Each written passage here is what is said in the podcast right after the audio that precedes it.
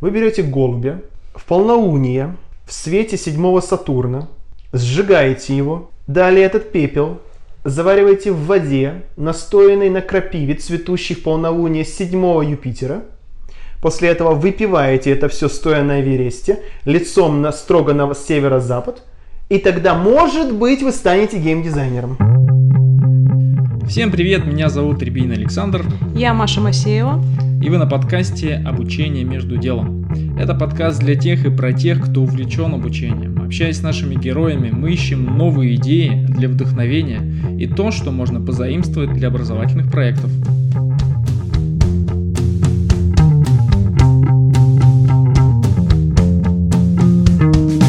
И сегодня мы поговорим про очень интересную лично для меня тему, про игры, про видеоигры, про геймдизайн, про то, кто такой геймдизайнер, про то, чем он занимается, как происходит, э, возможно, как происходит создание видеоигр, э, про то, как можно связать игры с обучением, про игровой опыт, и вот, собственно, про что мы поговорим.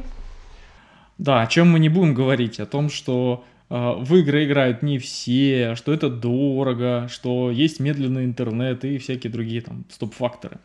По крайней мере, постараемся об этом не говорить. А сегодняшний наш герой Александр Горячих. Саш, э, как бы ты себя представил, э, я не знаю, танцор бальных танцев, юрист, преподаватель английского, геймдизайнер. Кто ты? Да, привет, привет. Всем доброе утро, добрый день, добрый вечер. Um, по поводу того, каким образом представиться, uh, я бы начал, наверное, скорее с конца в данном случае. Если говорить вот именно по данному списку, то я в первую очередь я геймдизайнер, и э, далее уже по списку я являюсь также преподавателем английского языка, преподаю, то есть индивидуальный английский язык, по факту, по большей части этим и зарабатываю на жизнь, поскольку кто я правильно? Я инди-гейм-дизайнер. И если вы когда-то сомневались о том, то есть на каким образом может вообще инди-гейм-дизайнер что-то жить, вот такие вот ситуации бывают. Я преподаю английский язык, и, собственно, благодаря этому могу себе позволить заниматься своим, своей любимой деятельностью, то есть э, разработкой компьютерных или, пожалуйста, как угодно, видеоигр. Вот если кратенько, то как-то оно так. Давай обратимся к истории. Как ты попал в геймдизайн? Как вдруг из юристов, так сказать, в гейм Ну, начнем вообще, если по порядку, то мы все и так прекрасно понимаем, что поскольку мы все примерно одного возраста, и я думаю, что большинство слушателей все равно так или иначе, примерно наши ровесники плюс-минус несколько лет, а мы обучались в свое время в Давай эпоху... сразу обозначим. Да. Сколько да. тебе лет? Сколько мне лет? Много. Ну, хорошо, Слишком мне много. 36. А, чуть поменьше. а, так или иначе, мы все в курсе ситуации, которая у нас была относительно недавно. Это когда на факультетах экономики и юриспруденции было засилие количества студентов. И, соответственно, как следствие, засилие количества кадров, которые выходили с этих факультетов. И ясное дело, что многие работу физически найти не могли, а кто мог найти работу, они, соответственно, по специальности толком и не смогли поработать. Я среди них в этом же самом числе. А, это что касается, почему я не юрист. Я работал на тот момент э, уже э, пятый год методистом, э, преподавателем английского языка в центре Unicorn. В двух словах, что такое методист? По сути, составляю учебные программы, помогаю учителям вести уроки, мониторю, как учителя ведут, ведут уроки, принимаю экзамены, тестирую и так далее. И на тот момент я уже давно думал о том, а, собственно, когда мне все-таки, может быть, реализовать мечту и не заниматься профессиями, которые мне на 100% не интересны и которыми я не хотел бы заниматься там условно через 20, через 30 лет и видеть условно всю свою жизненную карьеру вот в рамках именно преподавания. А, чудесным образом, просто магическим образом, а, поскольку я уже на тот момент очень много контактировал и с игровыми стримерами, и с некоторыми журналистами, в том числе с игроманией. А, мне у меня появилась возможность э, немножечко заняться интернатурой геймдизайна в Германии. Интересненько. И надо сказать, что после этого ты попал в LabMedia, и мы с тобой э, общались как раз, я так понимаю, что только-только с приехавшим из Германии. Да, все верно. Я буквально тогда, если мне память не изменяет, приехал месяц назад из Германии. А почему я, собственно, вернулся из интернатуры? Ну, во-первых, интернатура сама по себе подошла к концу, но и возникает закономерный вопрос, а что я, собственно, не остался там и не продолжал работать в этой компании? А, тут э, главная проблема в том, что проект, над которым я работал, был заморожен. Ну и чтобы вы, уважаемые слушатели, понимали вообще, э, что означает заморожен, особенно в игровой индустрии и особенно в европейской, в принципе, зарубежной игровой индустрии, заморозка равна отмена. А, потому что бессрочная заморозка, ну давайте будем честны, не существует бессрочной заморозки. То есть так или иначе все равно заморожен равно отменен. Поэтому я вернулся в Россию, а, пробовать искать что-то в других фирмах мне особо честно не хотелось, потому что Германия хорошая страна, знаете, что приехать отдохнуть туда, погулять в Дюссельдорфе, посмотреть на этот, на Кёльнский собор, сгонять в Берлин, вот это вот все, ну, жить, ну, специфичная страна, специфичный город как минимум четыре урны, э, которые стоят около вашего дома, немножечко вас удивят в, в, в, в один прекрасный момент. Маш, чего? Зато там, э, зато там сантехники хорошо зарабатывают. Мне кажется, там все хорошо зарабатывают, начиная от уборщиков, э, заканчивая сантехниками и дворниками. Больше того, они цен, ценятся там очень. Да, да, да, да, они ценятся вообще шикарно, и более того, даже вот эти вот, вот эти бабушки-консьержки там тоже хорошо получают. Ну, тем не менее, от бабушек-консьержек да, да, отвлеклись. А, значит, я э, тогда закончил всю работу в Германии, э, соответственно, вернулся обратно в Россию, и у меня закономерный вопрос возник, а, собственно, что мне дальше делать? Возвращаться в преподавание после года такого безумно крутого опыта я не хотел, ну, вернее как, максимально на 100% не хотел. А, все равно преподавание для души у меня все равно до сих пор в моей жизни присутствует. А, не хотел возвращаться в преподавание, и благодаря наработавшему на тот момент здесь в Апмедии ведущему иллюстратору, с которым я вместе учился на юрфаке. Ведущий иллюстратор LabMedia тоже был с юрфака, геймдизайнер здесь тоже был с юрфака. А, вот такая вот немножечко магия. Юристы не работают по специальности вообще. Так вот, о чем это я? Я пришел как раз на собеседование, да, Саня, с тобой, и мы тогда с тобой все это дело обсуждали, и я, насколько мог, а, не нарушая NDA, тебе рассказывал про наш на тот момент замороженный бессрочный проект. А проект шикарный. А у нас тогда стартовал э, образовательный проект, и я, честно говоря, не знаю, смо- смог ли я те- тебе его продать в тот момент времени, но... А, тут дело не то, что ты мне его там продал или не продал, на тот момент на меня вы с Наташей, Наташа это ведущий, как HR.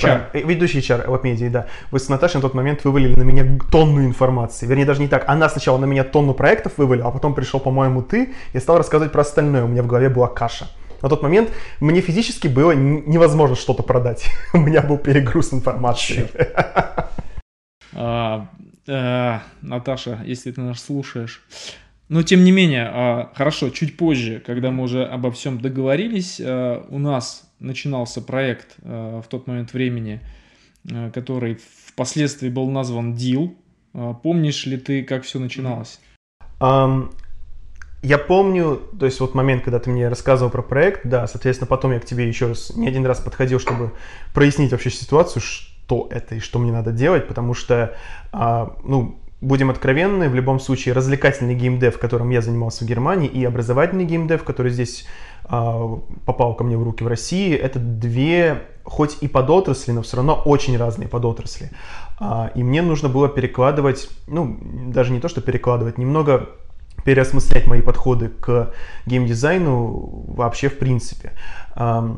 Про проект помню прекрасно, то есть изначально у нас задача-то была э, никоим образом не связана с названием deal, то есть deal подразумевалось, что это фраза, которую говорят при заключении сделки, что типа deal по рукам, и изначально у нее название это было по рукам у этой игры. Еще до момента, как появилось название, до момента, как мы продумали ключевые аспекты геймплея, это был совершенно, по сути, другой проект, только с зачатками того, что получилось потом мы хотели сделать а, диалоговый игровой симулятор, где посредством диалогов можно было а, обучаться определенным навыкам, по большей части, ну, само собой, гибким навыкам.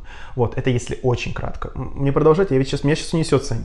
Ну, это здорово, что унесет, но я могу сказать, что э, действительно дил или по рукам э, была задумка и остается задумка очень клевая, и ключевая штука в ней в том, что мы попытались э, сделать так, чтобы будущий игрок, продавец, смог ассоциировать э, тех персонажей, которые в игре к нему приходят, с реальными покупателями. И при том, что персонажи эти, они абсолютно не похожи на тех покупателей в буквальном случае, э, в буквальном смысле.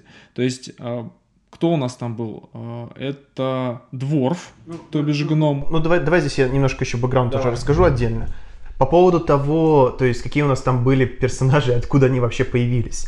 А, поскольку эм, в любом случае я также перед собой ставил цель создать не просто обычный образовательный проект, обычную образовательную игру по модели того, что просто садись и обучайся. Хотелось ввести какие-то элементы вовлечения игрока в весь, весь этот процесс. И первая мысль, которая у нас возникла, что у нас есть уже у всех по всему миру, без разницы какого возраста человек, но есть устаканившиеся какие-то а, понимания того, как ведут себя, как разговаривают различные фэнтезийные, компьютерные, э, фантастические э, или тому иные персонажи.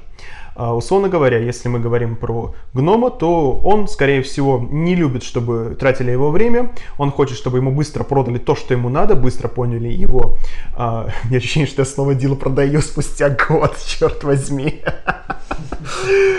Значит, э, дворфы, да, они терпеть ничего не хотят. С другой стороны, у нас есть какие-нибудь гоблины, которые э, берегут каждую копеечку, им не очень важно качество и так далее. Мы подразумевали, что человек, взглянув на данных персонажей, э, будет понимать, какой перед ним стоит архетип э, покупателя, и, исходя из этого, выстраивать с ним общение. А выстраивать общение, соответственно, по заранее продуманному диалоговому дереву. И вот это вот лично, вот честно, моя до сих пор маленькая гордость, что мы тогда вместе с... Да, Любовь Полякова, а, и мы совместно с ней продумывали эти архетипы покупателей, вот, для того, чтобы можно было их воплотить уже в тех самых персонажей, а, персонажах, о которых говорит Саша. Да, э, Люба очень сильно вовлеклась в весь этот процесс. А, она в том числе помогала нам продумывать, как правильно выстроить реплики персонажей, даже немножко перекладывая их уже на а, фэнтезийный сеттинг, который у нас был внутри игры. И по факту, а, на тот момент, когда мы делали MVP, то есть версию игры, которую можно уже, в принципе, продавать, она не, не законченная, но ее уже можно продавать. Это, ну, если кратко, это есть MVP. Когда мы заканчивали MVP, мы сделали двух персонажей для двух разных вселенных. А, и каждое диалоговое дерево предусматривало по-моему, минимум 15 различных концовок, в зависимости от того, как вы себя могли там вести с данным конкретным персонажем. А, это вроде бы с одной стороны и плюс, а вроде бы с другой стороны и минус. Да, это как раз и минус, потому что объем э, вот этого нарратива, нарратив это как раз вымышленный мир, э, диалоги, сценарии, концовки, различные ветки и так далее – оно, собственно, и было проблемой, потому что, а, ну, давайте так, хорошие игры создаются долго. Долго это прям там несколько лет. Три года, четыре года, я более, я более тебе скажу, очень крупные проекты по 10 лет делаются. Ну, Диабло, например, тот же самый. Да, к, черт, к черту Диабло. Пардон меня за мой французский. К черту Blizzard, к, чер, к черту третью и четвертую Диабло. Это отдельная тема для обсуждения. Однако, Пардон. Однако, ну, топовые игры, они называются в среде AAA, а это десятки лет зачастую. Как минимум. Ну, ну ладно, не как минимум, по большей части да. То есть 5-10 ну, лет. Нашумевший киберпанк. О, больше 10 лет. Больше 10 По-моему, да. Ну и надо сказать, что он до сих пор еще не доделанный. О, это больная мозоль на самом деле. CD Project Red, ну тут... Это тема для отдельного подкаста, честно, если мы будем сейчас обсуждать, в чем была проблема CD Project Red и почему их проект вышел по итогу сырым. Ну да, но при этом у нас подкаст не про игры, э, поэтому здесь не будем углубляться. Вернемся да. в дил, и это же и минус, э, но при этом все-таки в этом была ключевая идея. Да. И отказываться от этого мы были не намерены. На самом деле у нас были варианты автоматизировать процесс создания диалогов. И сейчас, в принципе, оглядываясь на все это дело, мы в теории могли бы тогда, допустим, пожертвовать бы одним диалогом в MVP и э, сделать, например, сразу же диалоговый движок, потому что все проекты, в которых у нас есть какие-то диалоги, игровые проекты имею в виду, все проекты, где есть какие-то записки, дневники, первое, что делает разработчик, а он создает так или иначе какой-то под движок на движке, на котором пишется игра, чтобы это все дело автоматизировать. В противном случае, как бы у нас там было ну, больше 100 реплик точно на один диалог, как минимум. Не говоря уж о количестве веток, которые потом разрастались из этих реплик. То есть без диалогового движка полноценного, ну как бы субдвижка такого, э, это все реализовать было бы нереально. То есть, может быть, нам реально тогда стоило на тот момент все-таки переключиться на техническую составляющую, а не на контентную составляющую. Ну, это так уже, мысли вслух, лирика. Окей, Сань, а скажи, пожалуйста, а что ты делал в этом проекте? Вот мне кажется, у слушателей а, может быть сейчас разрыв шаблонов, да, и непонимание, причем здесь геймдизайнер и а, образовательный проект, как совместить это с пет-дизайном, а, как это совместить с экспертизой, которая вот у, у Любы Поляковой есть. Чем занимается геймдизайнер в такого рода проектах? Чем занимался ты? Um, ну, во-первых, давайте сразу уважаемые слушатели, отграничим вот такой вот момент, что есть два отдельных понятия.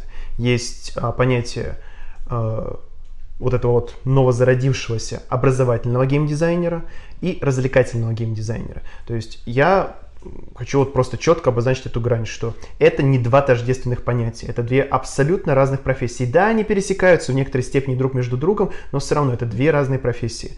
А, поэтому все, что я сейчас перечисляю по поводу образовательного геймдизайнера, не принимайте это за данность, что таким образом можно стать развлекательным геймдизайнером. Это совершенно другой профиль.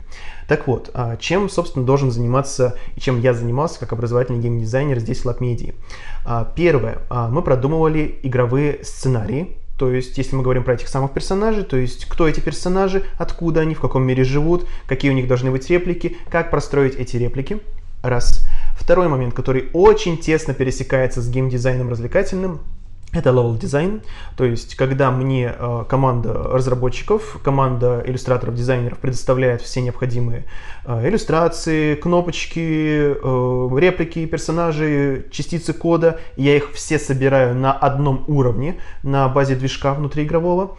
Э, это второй момент. Третий момент, э, так или иначе, поскольку мы говорим сейчас про Лапмедию как про компанию, да, крупную в рамках Ярославля, но недостаточно крупную, чтобы быть такой же, как крупной, как там, гиганты, а там Microsoft и так далее. Э, и всегда, э, поймите, есть такая проблема, есть Такая проблема есть, в принципе, ну, в любой сфере, связанной с IT, что чем меньше компания, тем меньше возможности раздробить одну большую должность на более мелкие должности. И как следствие получается такая ситуация, что у нас один человек может в себя включать множество разных должностей. А, как, например, обычно в крупных компаниях есть отдельно по поводу иллюстраторов, например, иллюстратор э, помещений, иллюстратор контейнеров, иллюстратор, э, концепт-иллюстратор, который просто отрисовывает на карандашом все это дело, иллюстратор оружия и так далее. То же самое с геймдизайнером. Геймдизайнер может быть level геймдизайнером, геймдизайнер-программист, геймдизайнер-аналитик, геймдизайнер-балансировщик. Балансировщик, грубо говоря, это, например, у вас есть контейнеры, из которых падает 5 предметов, и вам нужно рассчитать, какой предмет будет с какой вероятностью падать. Это тоже отдельный вид геймдизайнеров. И всегда чем меньше компания, тем больше вся включает одна должность таких вот маленьких вещичек. Поэтому, возвращаясь к ответу на вопрос, Первый момент э, – это продумывание всего лора, то есть всей истории, всего концепта сюжетов. Второй момент – это э, level design. Третий момент – это коммуникации с заказчиками, в том числе потенциальная проработка customer development, когда вы беседуете с потенциальными покупателями вашего продукта и цепляете, какие у них есть боли, как эти боли можно решить вашим продуктом или фичами внутри продукта. Ну и, собственно, вот таким вот образом. Ну, много маленьких э, вещей, взаимосвязанных по большей части на проектировании, в том числе опыта пользователя. Все, что можно так или иначе счесть с опытом пользователя, начиная от создания уровня, заканчивая э, историей персонажей и историей мира, если очень кратко, это то, чем и занимался я как, соответственно, образовательный геймдизайнер. Ну и, опять же, говоря там про сюжет, само собой, э, образовательные аспекты так или иначе там тоже присутствовали, когда нужно было вшить, как обучить нам нашего игрока, слэш-студента, тем или иным навыкам. Я надеюсь, я никого здесь не запутал, но давайте дальше пойдем. Я зацеплюсь за слово опыт, во-первых, э, и сразу э, вот Deal это была был проект э, образовательный изначально, цель была обучать все-таки.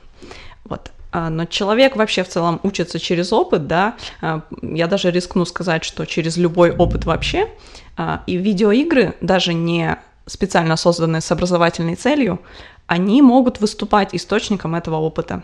То есть мы, как люди, которые делают эту игру, например, можем симу э, симулировать какую-то определенную ситуацию, направлять опыт игрока тем или иным путем.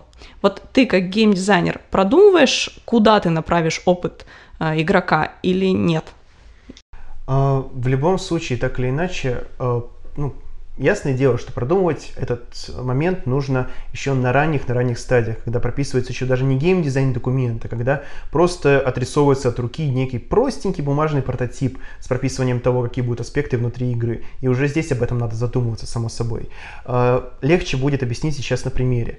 Лично я на данный момент, ну, являясь, э, повторюсь, инди-геймдизайнером, я нахожусь на завершении создания альфа-версии своей игры, которая является квестом, хоррор, survival. То есть, по сути, ужастиком, где нужно выполнять задания по типу «найди ключ», э, «открой дверь» и так далее. Это если очень кратко объяснять. И я, когда сажусь за новую игру, которую я делаю, я задаю себе вопрос. Я чего сейчас хочу добиться от своего потенциального игрока? Я хочу, чтобы он пришел покайфовать, я хочу, чтобы он пришел чему-то научиться. Я хочу, чтобы он сейчас напугался до чертиков, чтобы потом ему сначала не хотелось вернуться в игру, а потом захотелось снова испытать этот опыт. И таким вот образом. В любом случае задаешься всегда в самом начале вопросом, а, какова цель того, что я сейчас делаю. Если не понимать, какая цель, не будет задач, не будет никаких дальше выводов, соответственно. И без этого будет абсолютно никак. Поэтому я всегда продумываю потенциальный опыт пользователя, исходя из того, что я сейчас с игроком хочу сделать он попадает в мою песочницу. Что мне с ним дальше делать? Можешь привести какие-нибудь примеры, вот как ты конкретно в своей игре направишь опыт? Пожалуйста. Э, это можно, например, э, ну, чтобы не вдаваться в подробности того, что будет происходить внутри игры, э, в начале игры будет ну, простенький классический пример туториала, то есть обучения. А как заставить игрока интересно изучить управление внутри игры? Мы условно, э, помещаем его в некое пространство, в котором есть только один источник света, который находится в отдалении от него. Первая реакция, которая у него будет, это желание дойти до источника света – если игрок опытный, ну хотя бы играл там в пару игр, которые связаны с движением персонажей, он само собой начнет нажимать на WASD или на стрелочки на э, клавиатуре. Он так или иначе дойдет до туда.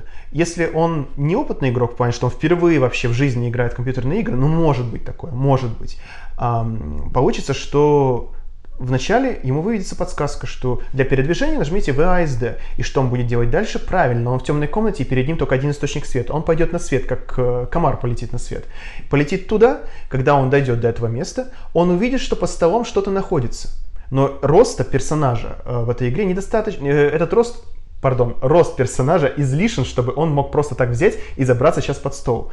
И возникает желание что сделать? Наклониться. Наклониться или присесть, да, и так далее.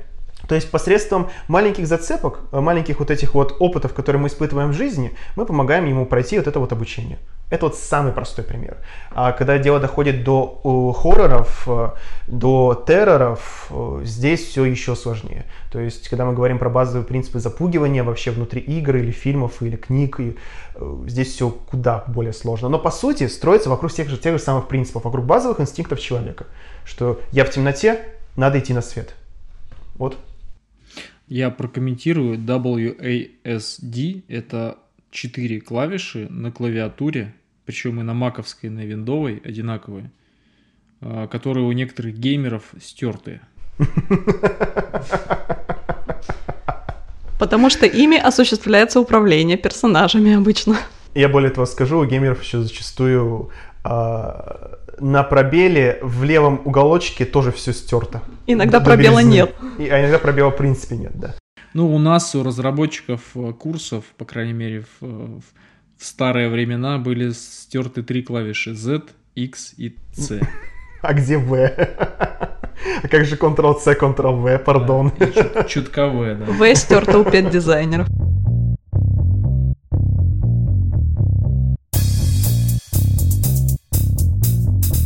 Вернемся, наверное, к играм. А, Да. Вот хорроры. Кажется, что они работают только с эмоциональным опытом, наверное.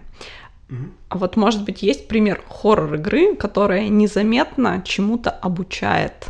Обязательно хоррор игры. Ну вот просто ты сейчас О. работаешь с хоррорами, может есть пример, но в целом давай расширю вопрос. Окей, давай. Вообще в целом а, игры, которые обучают незаметно, то есть это не главная их цель, они как дел, например, не разрабатываются сначала для обучения. То есть э, вот приведу пример, э, который у меня в голове сразу всплывает, это Kingdom Come Deliverance, это э, ролевая игра про средневековую Чехию, то есть там 1400 третий год, э, реальный конфликт между королем там, и его братом и так далее. То есть это реальная история, э, максимальная приближенность к реальному средневековью. Человек там играет, и он постигает, как там люди жили в средневековье. Незаметно, но ты об этом узнаешь. Вот какие-нибудь такие игры и... Давай на всякий случай уточню, то есть правильно понял, ты говоришь про именно не обучение процессу игры, не обучение механикам, а именно вот обучение там, условно, школьному предмету какому-нибудь, чтобы человек этого не замечал. Да, например, да. Ну, пусть, если Да, у тебя есть понял. пример интересного обучения а, механики, вот как ты привел из своей игры, то это тоже, тоже интересно послушать. Ну, давайте начнем с того, что будет по-любому всем слушателям интересно, то есть с образовательной направленности. Первое, что мне в голову приходит, а, есть очень занимательная игра, а, которая рассчитана на компанию из нескольких человек, это Jackbox. А, Jackbox себя включает набор из нескольких игр. И среди них есть одна восхитительная игра, которая называется «Смертельная вечеринка». А, Что она из себя представляет? Э, В эту игру можно играть, по-моему, вообще там неограниченно, наверное, от двух и максимум, и, и до упора человек. Ну, не до упора, там, до 8 или до 10 человек. В чем тема? А, Вы, как персонаж, попадаете в подземелье к какому-то маньяку, который хочет вас убить. Ваша задача, правильно, выбраться из этого подземелья. А, Но, чтобы выбраться из этого подземелья, вам нужно проходить испытания этого маньяка, а испытания из э, фильма «Пила». Ну, может быть, чуть-чуть менее такие жесткие. И все эти испытания строятся вокруг того, что проверяют ваше, вашу внимательность, вашу логику и ваши знания школьных предметов в том числе, и даже иногда поп-культуры. А, Кстати говоря, э, что вот безумно приятно, это большой респект разработчикам и локализаторам этой игры. Локализатором имеется в виду те люди, которые занимаются переводом игр на разные языки. Потому что работа локализатора это не просто взять и перевести текст, это и адаптировать под аудиторию. Само собой, потому что если есть в Америке какой-то локальный мем, который не существует в других местах в мире нигде, Про Трампа, например. ну, про Трампа скорее будет всем известно, а про какого-нибудь там поп-звезду ма- маленького масштаба, а летом, я более чем уверен, что никто из американцев монеточку не знает. Я более чем уверен. По-любому есть какой-то мем про монеточку, мы его, может быть, поймем. Они его не поймут уже. Аналогично в другую сторону. То есть, если у них есть какой-то мем там, локальный, он до нас просто физически еще никуда не дошел, и локализаторам надо все это дело адаптировать под э, знания текущих пользователей. По поводу локализации э, вставлю 5 копеек. Диско Elysium ты играл? Нет, только слышал. Вот там тоже эта история с локализацией, прям целая отдельная игра получилась, потому что большая часть диска Элизиума, ну, несмотря на, с моей точки зрения, здоровскую графику, это тексты. Вот, и тексты А, все, все, я, я понял, я понял о какой-то игре. Господи, да, да, да, да, да, да. И если там нет нормальной локализации, до свидания, твой нормальный опыт пользователя. А если ты не знаешь английского языка, еще хуже. Ну, это как э, плохо локализованная книга. Ну, к счастью, сейчас с этим уже получше стало. Ну, не берем расчет Гарри Поттера и госпожу Марию Спивак с огридами Думблдорами. Ладно, все, это больная моя мозоль. мертвых Я- я не ушел, говорят я плохо. ушел.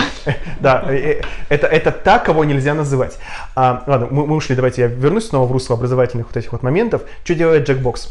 А, Один из этапов игры, где вам нужно просто отвечать на вопросы по типу квиза. Квиз имеется в виду викторина. Вам дается вопрос и четыре варианта ответа. И чем более вы смекалисты, чем более вы лучше знаете поп-культуру, историю, химию, физику, географию, тем быстрее вы выберетесь из подземелья данного противника. Это пример, вот именно если говорить про школьные какие-то предметы из разряда отовсюду по чуть-чуть. Если говорить более профильно, Но э, Jackbox все-таки это игра, в которую должны играть несколько Да, человек. То есть да, это, мультиплеер в чистом мультиплеер. виде. Без, без мультиплеера имеется в виду, когда играет больше, чем один игрок.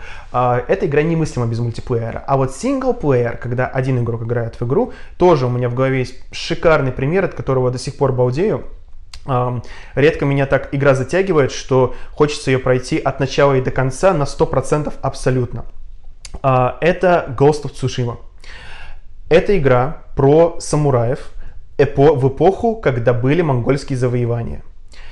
Эта игра, по сути, рассказывает огромное количество историй, которые происходили реально при монгольском завоевании, в том числе в Японии. Раз. Рассказывает огромную кучу мифов Японии. Два кучу легенд Японии. Три. Вы узнаете традиции, вы узнаете всякие привычки, всякие необычные вещи, которые, которые вы бы никогда не додумались из разряда того, а как, собственно, э, с помощью чего они, например, резали кожу или, с, имеется в виду, когда делали что-то там, кожемячеством занимались. Да, я немножко комментирую, иначе это звучало крайне странно. Как же резали кожу самураи?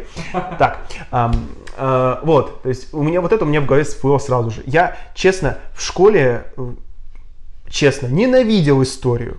Э, просто вот крайне ненавидел до момента, пока не пришла там другая преподаватель уже в старших классах. Но было уже поздно, потому что пробел в образовании в плане начальных там знаний истории был уже огроменный. Вот, я очень не любил историю, но тут мне это преподносит в таком контексте, что я играю, я самообразовываюсь, мне это нравится. Да, да, да, да, еще там, там же, там же, там же хоку можно сочинять. Даже такое там есть. Вау. Сочинять хоку, ну, там мелодии сочинять, по-моему, нельзя, но есть всякие там тоже маленькие традиции из разряда, что самураи приходили на определенные мес- места, которые для них были значимы. сочинять? Да, да, игроку сочинять хоку, но, но не с нуля, там, само собой, дают э, последовательности каких-то фраз, которые можно выбрать.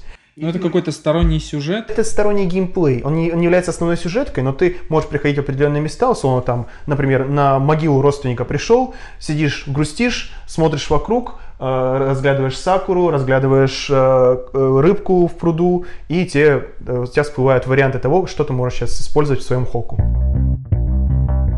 Угу. А про обучение, собственно, механики то, что ты приводил. Да. Пример мой, это был, конечно, очень примитивный пример, но э, мне нравится э, вообще такой принцип построения геймплея, когда игрока заставляют учиться на его ошибках. Э, игра Alien Isolation про чужого по мотивам э, старенького фильма, э, режиссера не вспомню сейчас, старенького фильма про чужого э, в космосе. Это вот то, вот, то что вот там странное непонятное нечто присасывалось к лицу, а потом из груди у человека вырывалось страшное большое... Страшное существо вылезало оттуда, да. Да, мы уже про, про, про кожу там говорим. Ой, ой, ё-моё.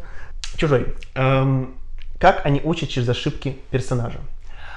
Эм, например, вы первый раз сталкиваетесь с чужим. То есть, по, по сути, с противником внутри игры, который преследует вас всю игру.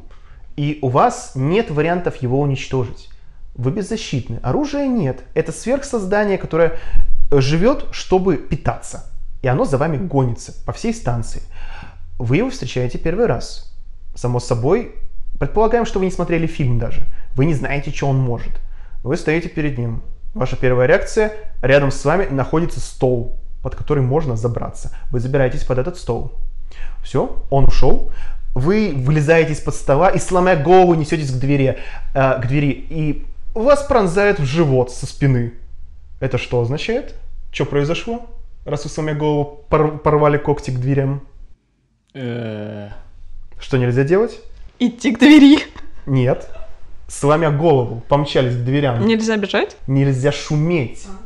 А, ну это, в общем, для курса, точнее игры э, про охрану труда. Да. Не бегайте, не бегай не бегайте, иначе чужой вас убьет. Кстати, а, насчет охраны труда, у нас же был мини-курс, мини-игра такая, где а, были всякие такие хоррор-штуки. С реалистичной графикой, да. я, я видел этот курс. Мне Наташа его показывала. Волосы попадали в, куда там, в принтер, О, боже, потом да. швабра разбивала в кровь лицо, и это был чистого вида фан. 14 плюс, давайте уже признаем, и я начну материться. Да, да. А, ну вот, соответственно, обучение через ошибки. И это один из самых крутых приемов, в том числе в э, хоррор-играх, когда вы не знаете, чего вам ожидать, и вам приходится исследовать способности своего противника. То, что нельзя бегать, нельзя шуметь, нельзя стрелять, нельзя прятаться у него прямо перед мордой под стол, потому что он, черт возьми, видел, что вы прячетесь сейчас у него перед мордой под стол. Угу. И так далее. А, так, ну уже понятно, вот э, через ошибки это вообще отличное обучение. Я вообще никогда на самом деле не понимал вот этой вот э, поговорки, что типа э, учись на, на чужих ошибках. Пардон, а на своих не надо учиться, да? Да, надо учиться на своих в том числе, Я если они не фатальные. Не засовывайте волосы в Шредер. При принтер, например, да, или шоу Шредер. Так, пойду-ка я вот эту же ошибку совершу, чтобы научиться. Да, подсмотрел у кого-то. Как учатся на своих ошибках? А сохраниться забылся. Да, см- смотрят на чужие, идут, совершают, а потом вот, собственно, и, и научаются. Так, перейдем, да. наверное, к теме про геймдев, то есть угу. игровую индустрию, создание игр, э, как вообще, с чего начать учиться делать игры? Вот если ты полный ноль, но горишь желанием, и в том числе, а, ну, не буду сейчас сужать до обучающих игр вообще, а просто в целом игры. Как? Все до банальности на самом деле просто. А, когда я еще, когда учился тогда на тот момент еще на юрфаке, а, тоже задавался таким же абсолютно вопросом. О чем мне делать? Как бы я хочу делать игры, я обожаю игры, я сыграл более чем сотню игр, я хочу их делать. Я хочу сам создавать этот опыт для пользователя. Я сидел просто вот реально такой микродепрессии. И куда мне? Идти на айтишника? Ну, так а зачем мне программистом сейчас становиться? Это как бы вообще не туда, не ту степь. Идти мне сейчас как-то где-то что-то, кого-то искать, так я никого не найду. Ну, да, там потом по итогу получилось, что я нашел э, интернатуру, но это отдельная песня. Это, это большая часть случайность я нашел э, шикарный маленький, не подкаст, по-моему, это это, наверное, было маленькое интервью с э, геймдизайнером на тот момент Харстоуна в Blizzard Activision, э, Бен Броуд. Он рассказывал, как он попал в геймдизайн большой. Это вообще тоже, конечно, история из разряда смешных. Еще смешнее, чем у меня, что я, я-то просто хотя бы знал каких-то людей, которые завязаны на геймдеве. А он вообще никого не знал, и его дружаня работал тестировщиком над вторым Варкрафтом в Blizzard. А Бен Броуд работал разносчиком пиццы. И тот ему такой, чувак, хочешь к нам тестером пойти работать? Ну давай, ну попробуем, что надо. Короче, э, завтра в 9 часов мы закажем пиццу пепперони, пиццу с четырьмя сыром. Привезти ее должен ты к нам. Он такой, ладно. Он привез, и все, оттуда он уже не уехал обратно в пиццерию. Попадание в э, ин- игровую индустрию через пиццу. Через пиццу. Через тостер. Через, через, через пиццу, пиццу в тостере. Да, просто тостер это, видимо, тестер. Да, да, да, надо пояснить, что это маленький, маленький жаргон, дорогие слушатели. Тостер — это тестировщик. А, а еще можно говорить тостик. Знаете, типа токсичный тестировщик. Тостик, тостик.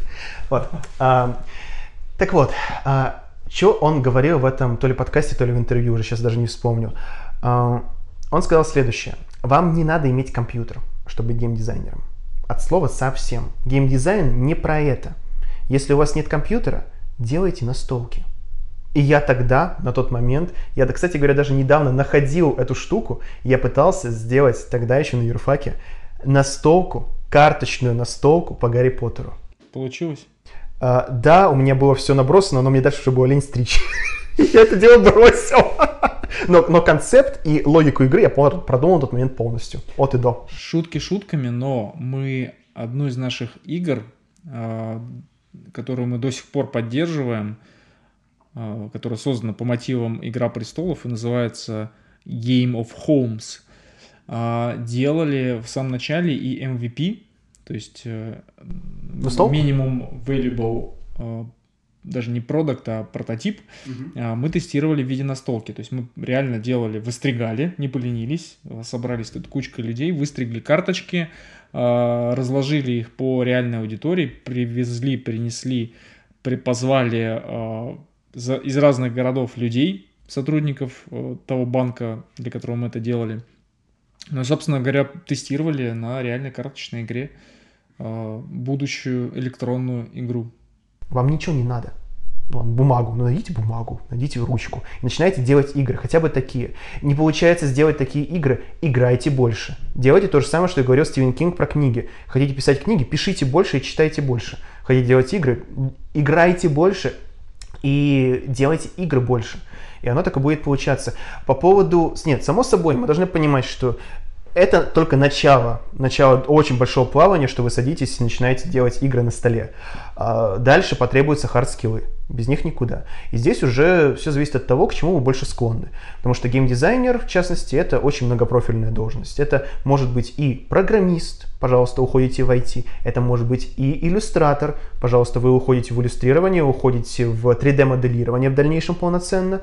Это может быть и дизайнер интерфейсов, и, и дизайнеры опыта пользователя и так далее, и так далее. Вариантов масса.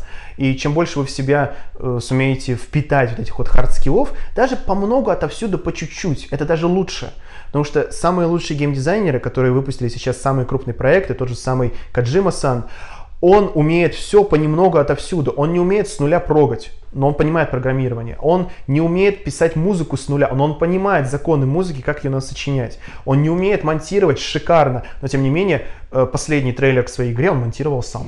Это, кстати, очень важное замечание, э, что геймдизайнер, что пен-дизайнер, с моей точки зрения – должен уметь делать все сам, ну хотя бы на каком-то уровне. Да, да, да, да, да, это, это крайне важно. То есть это не, мы живем вообще в ту эпоху, когда человек, который имеет один hard skill, он, не, он нигде не нужен. Спорный момент. Я бы здесь... Например? Ну, спорный момент. А, Все-таки... Но, но мы не берем фрезеровщиков каких-то, само собой, в расчет Почему сейчас. не берем? В Германии они получают же прилично. Ну, окей, окей. Ладно, ладно давайте так, тогда разграничим. Эм, даже у фрезеровщика по-любому потребуются какие-то доп. навыки. Безусловно. Вот, уже. Надо же как-то представить, как э, в конечном счете будет выглядеть продукт. И э, программист, э, там, дизайнер должны думать о конечном продукте в конечном счете, а, и тот же программист должен представлять, а, каким образом там графика, персонажка mm-hmm. и, и все такое будет встроено в будущий игровой проект.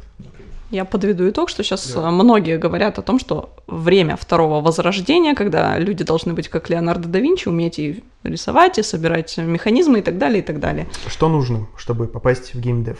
Начинать делать игры, играть в большое количество игр и определиться, в какую степь вы как геймдизайнер хотите пойти. Во-первых, определиться, вы идете в образовательный геймдев или в развлекательный геймдев, и уже оттолкнувшись от этого, решать, какой подпрофиль вы будете для себя выбирать. По поводу того, где всему этому учиться. Вот, э, здесь уже, конечно, этот вопрос очень сложный. А, потому что, к сожалению, в России, начнем издалека, в России нет не существует от слова совсем понимания того, кто такой геймдизайнер. А, это связано, ну, я обсуждал это с своими коллегами, которые работают сейчас в Европе, в том числе геймдизайнерами. Причем это вообще ну, проблема-то именно в России, так, такой вот ситуации, что не понимают, кто такой геймдизайнер. А, в том, что у нас нет профильного вуза, который мог бы обучать именно этому. Нет профильного вуза, следовательно, нет программы обучения. Нет программы обучения, следовательно, нет понимания, что этот человек умеет делать. И если вы посмотрите сейчас на вакансии геймдизайнера, на HeadHunter, на Indeed, именно в России имею в виду, у вас глаза полезут на лоб. Потому что у вас будет впечатление складываться, что э, геймдизайнер это и певец, и танцор, и на дуде игрец, и подметать еще он может, и фрезеровщиком он тоже может быть, и аналитиком тоже, и математиком должен быть вообще от, от бога, считать там логарифмы всякие, графики строить обязательно тоже он должен уметь. Ну, в общем, оно будет казаться, что нет понимания вообще о том, кто такой геймдизайнер. А пет-дизайнер может стать геймдизайнером? Нет, мне кажется, любой человек, который так или иначе работает хоть как-то в IT или с информацией, может. Да. Почему нет? Может стать. Думаю, мне, да. Мне, мне, мне кажется, ну тут как бы никак дискриминировать никого физически Если не получится. Если пет-дизайнер будет больше играть в игры, он станет геймдизайнером. то у него не будет времени на работу пет-дизайнером. Во-первых, вот это. Это, знаете, есть старый анекдот про учителей Эм, давайте так, я сейчас начну рассказывать, и скажите мне, кто из вас не знает этот анекдот, чтобы вы помогли мне его закончить. Э, почему э, учителя, работающие в общеобразовательных школах государственных, никогда не берут двойную ставку? Я а, не знаю. А всегда берут пол полторы ставки. Можешь? Не знаю. Отлично. Итак, э, никогда не берутся две ставки учителями в общеобразовательной школе по одной простой причине. На одну ставку кушать нечего, на две ставки кушать некогда. О, на что? Угу. Поэтому полторы. Ясно, понятно. То же самое здесь. Нет, я думаю, что не надо вообще разграничивать, что кто-то не может стать геймдизайнером, кто угодно может стать геймдизайнером, пожалуйста. И, и тут уже вопрос о том, как, какой, э, э, что находится в текущих навыках у этого человека. Просто кому-то будет проще стать геймдизайнером, имея текущие какие-то навыки, кому-то будет сложнее стать геймдизайнером. Ясное дело, что если человек работает педагогическим дизайнером в IT-сфере, гораздо проще это будет сделать, нежели чем, э, я не знаю, вообще в теории педдизайнер может не войти сейчас работать? Это к вам, наверное, вопрос больше к обоим. Да может, это же в большей степени про образование. Так уж получилось, что э, это стало более часто использовать как, использоваться как термин э, в электронном обучении, в дистанционном обучении. На самом деле это пошло чуть раньше. Ну, соответственно, соответственно, да, тогда, то есть педдизайнер, который не работает в IT, ему будет гораздо сложнее, чем педдизайнеру, работающему в IT. Потому что человек, работающий в IT, он так или иначе имеет представление о том, как идет разработка. И этого уже достаточно, чтобы ему легче влиться в сферу геймдизайна, как минимум. Я переведу тему снова да. немножко, то есть подцеплю.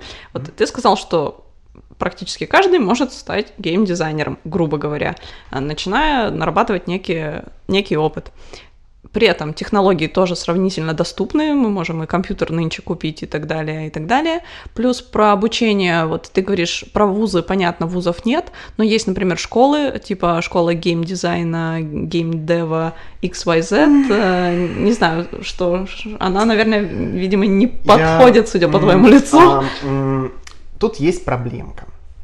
А, я сейчас, конечно, буду стоять на стороне человека, являющегося также учителем английского языка. Я вам скажу следующее. Я пробовал а, и XYZ, а, и, блин, все время путаю, иностранную и нашу. Какая из них иностранная и наша? Или, или наша, подскажите мне, Skillbox или Skillshare? Skillbox наша. Skillbox наша, вот. Пробовал... В смысле, российская. Валера, у нас проявление. Чем, мы купили Skillbox? Мы купили Skillbox, Валера. Валера, мы все уронили. Так вот, э, Skillbox пробовал, XYZ пробовал. Если говорить из, из них двоих, XYZ э, ребята более смекалистые, более э, с большим количеством хороших навыков как преподаватели, они лучше преподают. Но проблема в другом. По большей части все курсы, кто они предоставляют, по геймдизайну, именно по геймдизайну сейчас говорю, то есть 3D-моделирование, программирование, это все отдельная степь, это отрасли, которые уже так или иначе попадали в сферу обучения нормально. Геймдизайн еще нормально в России не попадал в обучение. Что я видел и в XYZ, и в Skillbox, спасибо, да, и. Um, это, то есть я, я да, объясню, куда я попал. Я попал на их вебинар по обучению э, работе в Unity. А, да, он, э, и что там произошло? Все было до банальности просто. Я захожу на вебинар, и я славливаю лютое дежавю. Я вижу, что ребята под копирку читают то, что написано в документации к Unity и используют те же самые ассеты, которые используют само Unity, когда приводят образцы того, как можно э, разрабатывать игры на базе Unity. То есть они просто сидели и читали готовые материалы. Вот и все. А сейчас у меня вопрос не только к Саше, но и ко второму Сашу. Александр второй тоже. Э, как вы думаете, что сейчас, как обстоят дела с маркетингом обучающих игр? А может быть, поэтому мы так мало слышим про игры, направленные на обучение, потому что у них проседает именно вот эта рекламная составляющая. Может быть, их много на самом деле? Ну, смотрите, есть же, у всего есть заказчик. Если мы говорим про развлекательный геймдев, заказчик — это игрок. А если мы говорим про образовательный геймдев, это, как правило, либо компания, либо учебное заведение. То есть и здесь мы э, упираемся в то, что понимания того, что заказывать, нет. Раз. И два, не совсем э, возможно сделать что-то одинаково подходящее для разных, например, компаний, для разных типов сотрудников. Ну вот мы э, говорили про deal, да? Deal э, была задумка такая, что неважно, что ты продаешь, валенки или услуги. Кому ты продаешь да, важно кому и как, э, да, и как этого человека, в конечном счете, все продается конкретному человеку, даже если э, мы говорим про B2B. В этом случае мы попытались развивать именно софт-скиллы э, идентификации конкретного, на конкретном персонаже э, покупателя. Поэтому, отвечая на твой вопрос, Мне кажется, просто продуктов таких э, крайне мало. И рынка, ну, я не уверен, что в России этот рынок есть в принципе. И он не массовый. Он очень узкий, мне кажется, этот рынок. Обычно это консалтинг, то есть, хей, у нас геймификация, хей, мы вам сделаем там все под ключ. А когда там мы говорим о гейм-деве развлекательном, да, то речь идет уже о готовом продукте, который, за который люди платят деньги с своих карточек. Угу. Так что, если начнете свою карьеру в образовательном геймдеве, возможно, вы совершите революцию. А давайте попробуем все-таки, э, а то мы сейчас уйдем в том, что рынка нет, э, денег нет, э, в общем, все такое, либо они есть, но у Сбера, ну и так далее. А давайте попробуем разложить по коробочкам э, различные типы игр, но в, в образовательном направлении. То есть, если мы говорим, например, про э, квест, диалоговый квест, это тип номер один. То есть э, есть персонаж, который общается с другими персонажами, ну, его задача, например, там что-то продать, по, пройдясь по диалоговому скрипту некоторому. А, номер два – это э, квесты с поиском каких-то предметов. Предположим, ты, твоя задача как обучающегося э, изучить некоторую территорию. Да, например, это адаптационный курс для то, что мы делали в свое время для Росинтера, для Макдональдса, а, для сотрудников ресторанов, там, повара, а, официанты и так далее. А тот же курс для ресторанов был, точнее, игра для ресторанов был тоже по безопасности, но в пищевой индустрии. То есть человек должен там был помыть руки буквально, да, в игре. Потом надеть спецодежду для того, чтобы перейти в соответствующий зал, ну и так далее. Это номер два. Номер три – это экономич, экономические симуляторы. Там, где ты, э, передвигая, условно говоря, ползунки, ну, то, что мы делали для RAN HGS, э, экономический симулятор по управлению учреждением культуры. Вот, э, стратегия на 5 лет, ты должен там соответствующим образом потратить бюджет, как бы это ни звучало в, в контексте современных российских реалий. Это номер три – ну и номер четыре – это квизы, викторины, это что-то более легкое, это тот же Jackbox, это наш Box Battle, это Castle Quiz, это Quizlet, ну и так далее, и так далее. Там много различных примеров. Кстати говоря, рынок э, вот в викторинах есть. Ну, можем ли мы отдельной коробочкой выделить именно такие игры на погружение больше. То есть это в основном такие ролевые игры, где ты вживаешься в образ персонажа, который живет в определенной э, эпохе, например. Еще дополненная реальность, виртуальная реальность. Можем такую отдельную коробочку положить. Есть всякие фановые игры, там типа симулятор хирурга, но это фановые, но их же можно э, доработать, транслировать на нечто реальное. Вот, думаю, тоже можно такую маленькую коробочку, но положить. В плане развития, ну, то это туда же пойдет. Это из разряда около VR, около AR, а, то есть технологии а для джаз-дэнса, когда мы перекладываем какие-то физические навыки из разряда танцевать, или есть, кстати говоря, игры с пением, где нужно за счет своего голоса поднимать платформы, повышать свой голос, чтобы поднималась платформа, понижать свой голос, чтобы, поднимал, чтобы выпускалась платформа. Можно отдельно их тоже куда-то вот поместить. Вот по такому же принципу, сколько они развивают некие физические твои, по сути, харды. Это уже не, как бы не софты совсем. Потому что пение, танцы, это уже из, из другой оперы. Вот какие-то такие категории получились.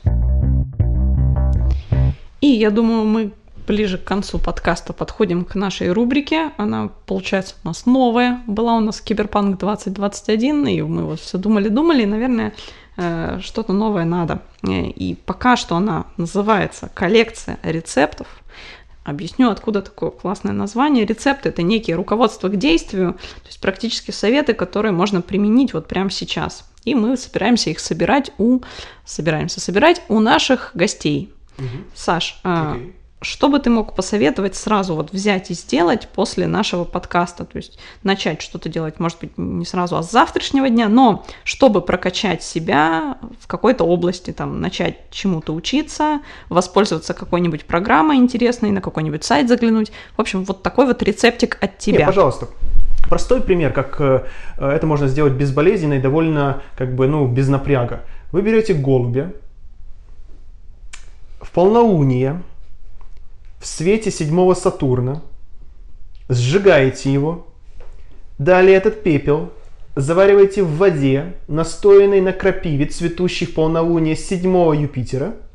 После этого выпиваете это все стоя на Эвересте, лицом на, строго на северо-запад. И тогда, может быть, вы станете геймдизайнером. Не повторяйте этого дома, это рецепт от Александра Горячих. Берите и делайте, дорогие друзья. Э, все проблемы от того, что мы слишком много думаем, и нужно больше делать на самом деле. YouTube в том числе вам в помощь. Я сам лично нашел огромное количество программистов, огромное количество геймдизайнеров, которые записывают шикарные обучающие бесплатные ролики на YouTube. Так что вот. Пример какого-нибудь YouTube канала. По Unity, пожалуйста, без проблем. Uh, Code Monkey, то есть кодирующая обезьянка. А менее профессионально ориентированная? Ой, менее... Это сложнее. Um, нет, а, пожалуйста, XYZ. И в том числе влогеры, играющие в игры. Без шуток. Ну как да, бы, если... Да, да, да, это, это, это, это очень кайфово смотреть на реакции э, людей, которые играют сейчас в свежую игру. И наблюдать за тем, а что они сейчас делают. Наболевший вопрос задам. Да. А, если у человека не хватает времени играть в игры, заменит ли просмотр обзоров игр? К сожалению, нет. Однозначно нет. И на этой прекрасной э, жизнеутверждающей ноте мы заканчиваем. Александр, спасибо тебе огромное, что э, выбрался. А, ты такой, э, получается, аккумулятор образовательной деятельности, э, игровой индустрии. А, ну и в целом с тобой просто приятно общаться. Благодарю. Взаимно. Взаимно. Ну, я думаю, мы завершаем. Спасибо большое всем, кто нас слушал. Спасибо, Саша. Спасибо, Саша. Всем спасибо, дорогие слушатели. Доброй ночи. Почему ночи? А почему бы и нет? Давай, Маш, подведем э, итог нашего, нашей интересной беседы с Александром. Э, что думаешь? Ну, для начала я думаю, что игровая индустрия это безумно интересно. Это некий вы, вызов для человека, который решил в нее попасть, войти, как геймдизайнер в том числе. Э, нужно знать многое, уметь многое, нарабатывать опыт тоже большой, вот, но это звучит безумно интересно. И с точки зрения обучения и образования это огромный потенциал, как мне кажется. То есть то, что мы сейчас озвучивали, то, как это проявляется в играх развлекательных, то есть даже в развлекательных играх можно найти элементы обучения, все это оптимистично и искренне буду верить, что у нас в России тоже все это будет развиваться, и будут появляться, может быть, даже вузы, которые возьмутся за дело, и у нас будут свои геймдизайнеры, которые будут и образовательный контент делать, и развлекательный, и вообще мы прям поднимем с колен гейм-индустрию в России. Ну, звучит, да, звучит надежно, но есть момент такой, который меня не оставляет, то что игра это как, это же отчасти творчества. Э, понятно, что его можно структурировать, понятно, что когда ты пишешь роман, а, его можно структурировать, использовать различные техники и так далее. Но достаточно бинарная обратная связь. Либо понравилось, либо нет. Фильм, либо он понравился, либо не понравился. Книга, она либо понравилась, либо нет. Игра, либо ты в нее играешь, либо не играешь. Поэтому, мне кажется, все-таки здесь очень... Я вначале не хотел говорить о стоп-факторах, но тем не менее, много рисков сделать плохую игру, с одной стороны. С другой стороны, да, игра, содержащая в себе Э, классную графику, цепляющую графику, анимацию, э, персонажей и так далее, это много значит, с одной стороны. Но с другой стороны, вот тот геймплей, о котором говорил Саша, он все-таки чаще всего в идее и в грамотной идее. Ну, тут согласна. Игровая идея грамотно поданная, это важно это основа, это скелет. Ну а потом уже наращиваем на него что-то другое, визуал и так далее, и так далее. Видеоигра это больше про знания или про навыки? Я затрудняюсь ответить. Тогда не будем это записывать. Ты сам как думаешь? Я думаю, что тоже не знаю. Чего спрашиваешь? Ладно, дорогие слушатели, а, спасибо за внимание. Всем пока. Всем пока. Услышимся.